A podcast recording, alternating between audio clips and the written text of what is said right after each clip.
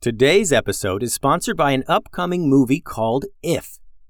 Well, we don't go to the theater a lot as a family, mostly because it's tough to find a movie we're all going to like, but If is one of those movies. It comes out in theaters May 17th. I saw the trailer the other day, and we ended up watching the trailer multiple times to check out all the different imaginary friends that are in it. Some of them are what you would think an imaginary friend would be like a nice looking monster, kind of. But other ones are so random, like this one that's a knight and one's a dragon and one is just a banana. And it gets wilder too, but I'm not going to spoil it all for you. The movie is about this girl who can see imaginary friends, and she goes on this magical adventure to reconnect forgotten imaginary friends with their kids. I know me and my kids are going to enjoy going to the theater for this one, and the cast has tons of our favorite performers like Ryan Reynolds, John Krasinski, Maya Rudolph, Matt Damon, Jon Stewart, Sam Rockwell, Emily Blunt. John Krasinski wrote the movie inspired by his own kid's imagination to be funny and exciting for all ages. It looks like a real slam dunk. The movie If releases in theaters May 17th, and we are totally going, so check it out.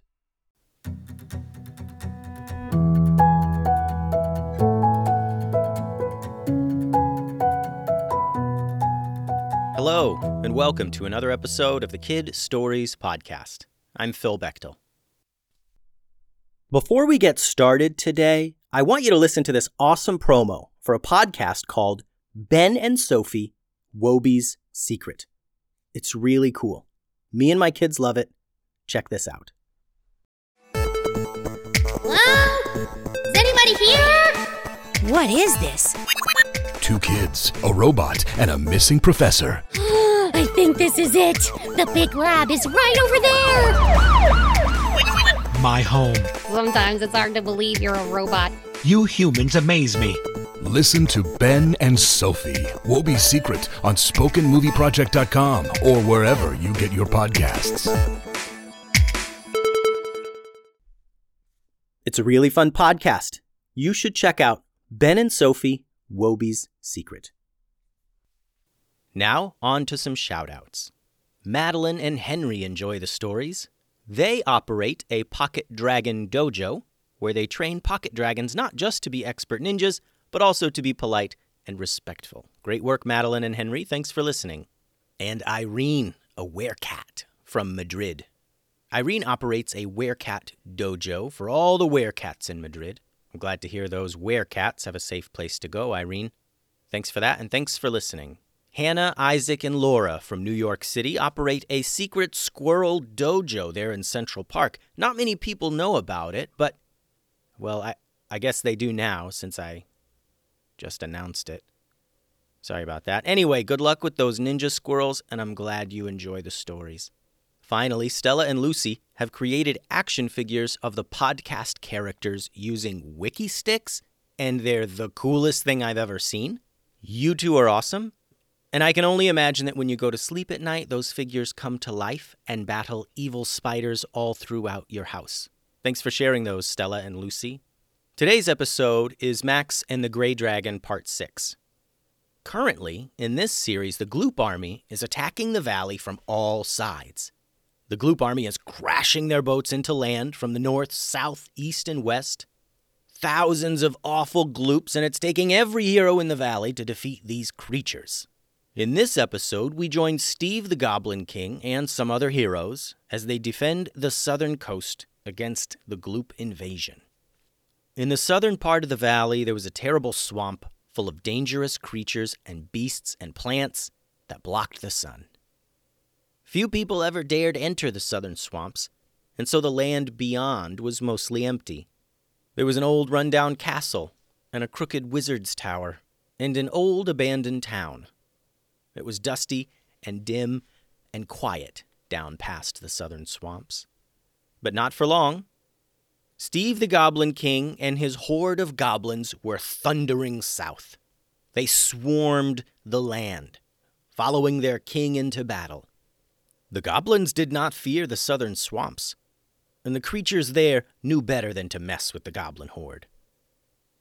The ninjas of the southern swamps dojo ran behind the goblins, trying to keep up. Like the other heroes fighting all over the island, this group had time to prepare before the Gloop army arrived. The ninjas of the Southern Swamps dojo helped the goblins set up traps for the Gloops. Steve rode atop his best friend, Chewy the dog. Chewy actually belonged to Mallory and Calvin of the Academy, but Chewy and Steve were besties and were often together, especially in battle. And Fluffy, the ninja guinea pig, rode atop Dapple the donkey. Chewy and Dapple trotted next to each other along the southern coast of the valley, while Fluffy and Steve rode them, making sure everyone was getting ready and looking out to sea, waiting for the first contact with the Gloops. The heroes barely had time to finish their preparations. Steve noticed out to sea a wall of ships. Boats! Boats coming! Everyone ready! Steve yelled out to his fellow goblins. There was a scramble of goblins and ninjas as everyone took their places. The boats were sailing quickly toward their position. Once they got close enough, Steve yelled, Catapults! And the goblins behind him began firing large stones high into the air and out to sea. The heroes had four catapults, and they used them to sink as many boats as they could before the gloops made land. The huge boulders sailed impossibly high in the air and crushed the wooden boats carrying gloops. Still, like everywhere on the island, the gloops kept coming and coming. The wall of ships got closer and closer to the shore, and soon the heroes could see the gloops rolling around on the decks, eager to rush onto land and begin battle. As was happening all around the island of the valley, the gloops steered their ships right into land, not bothering to dock their ships. The prow of their boats crunched into the shore and slid onto the sandy beaches. The gloops flooded off their boats, and the goblin horde rushed in to battle them. More and more boats arrived filled with gloops, and they rolled and smashed into each other, making themselves bigger and bigger. Steve the Goblin King wielded his huge battle hammer, using it to smash countless gloops to bits. Dapple the donkey raced among the gloops as Fluffy swung a flaming torch at them, chasing them back into the ocean where they dissolved into nothing. The heroes soon discovered that, in spite of their planning and their numbers, the gloops were just too many. They covered the beach and drove the heroes back north. The gloops chased the heroes north and crushed their catapults to bits. The heroes ran to the abandoned town and hid, waiting to surprise the gloop army. The gloops rolled into the town with spears and swords sticking out from their jelly like bodies. The heroes were well hidden, and for a few minutes the gloops just rushed around looking for something to fight. Then, on Steve's signal, they surprised the gloops and fought them in the streets of the abandoned town. The old buildings were filled with gloops, and the hundreds and hundreds of goblins surprised them and smashed them into puddles. And again the heroes were overwhelmed with the thousands of gloops. Steve riding upon the back of Chewie, looked out over the battle and knew they needed to fall back again, this time to Kempar Castle. Steve called out to Fluffy and Dapple. To Kempar Castle! Steve yelled. The two leaders called out to the heroes, and they ran north, away from the abandoned town, away from the advancing Gloop army, to Kempar Castle. Kempar Castle had sat empty for hundreds of years. It was run down and old, but it was still a giant stone castle, and would no doubt provide excellent defense for one last stand against the Gloops. And Fluffy had a sneaky plan to use Kempar Castle to destroy most of the Gloops in this battle. The heroes rushed to the castle, but did not go inside. They hid among the homes and buildings around the castle in the courtyard. A few goblins went inside the castle and lit fires in some of the fireplaces to make it look like someone was in there.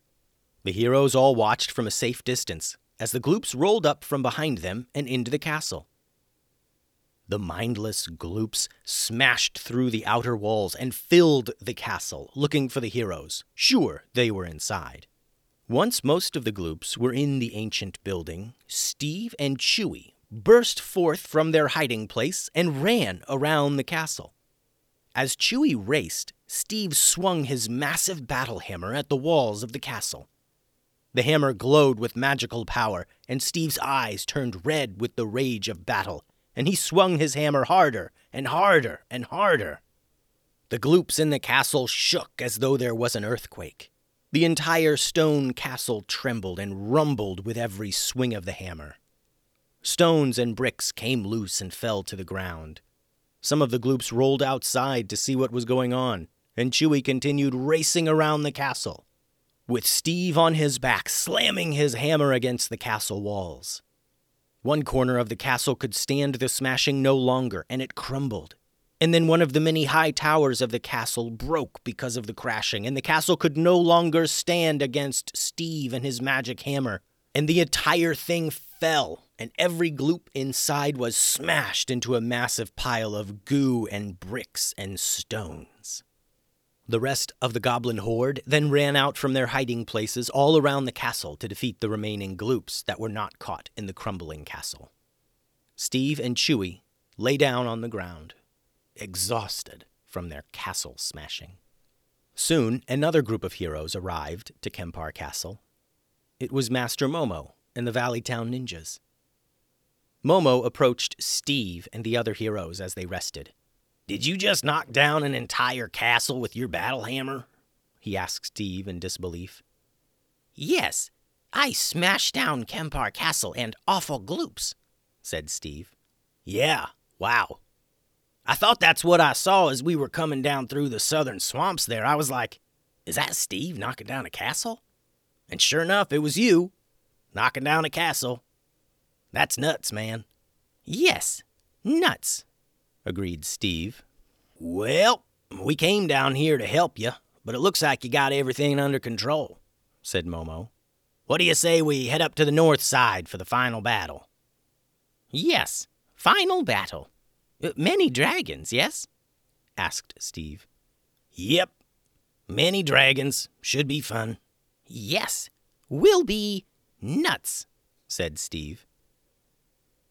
And the heroes all headed back north for the final showdown. The end. The next episode is the big one the final battle between the Gloops and all of our heroes. Now for some awesome shoutouts. Malachi made some great Tree Beast artwork. Thanks for that, Malachi. You're awesome. Six year old Esau asked if I could do a story about robots and monsters, and I think that's bound to happen. Thanks for that question, Esau. You're awesome. Leonardo enjoys the stories and submitted a question about a supergloop recently. Leonardo, we're going to definitely hear about a supergloop in the next episode. Thanks for that question. You're awesome. And finally, Charles, who gave his grandpa a few of the Valley Town coloring pages he colored for his birthday, and I think that's probably the very best birthday present a grandpa could receive. You're awesome, Charles. The website is kidstoriespodcast.com, and there's more stories at patreon.com forward slash kidstoriespodcast. Send your drawings and ideas and questions to kidstoriespodcast at gmail.com. Adios.